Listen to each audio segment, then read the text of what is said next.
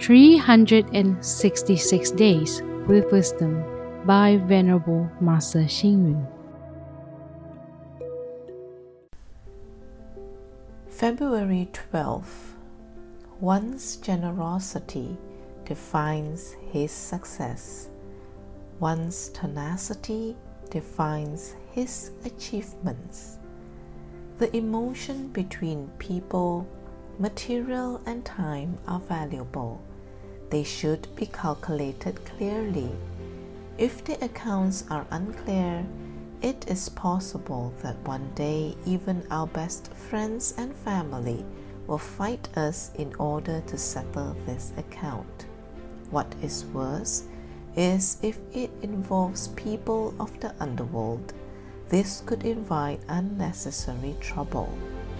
There's a Chinese saying that even if we are brothers, we still have to settle the debt clearly.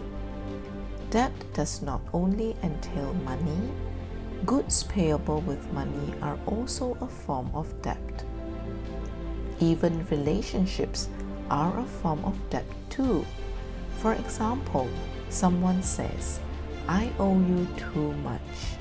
When it comes to a failed relationship, one may say, I have invested too much love in our relationship and I want it back.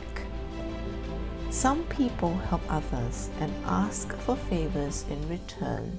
Some people may have helped you with your business by speaking good words for you, but they ask for favors in return. Some people rendered you some service and ask for a favor in return because of the time they have spent on that service. There is an account book which records our interrelationships. There's also a listing of our moral cause and effect and the good and bad deeds that we have done. There's an account on the success and failure of our business and also our daily activities.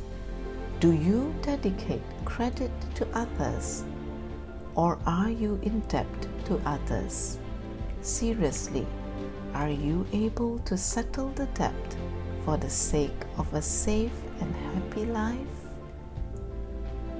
Read, reflect, and act.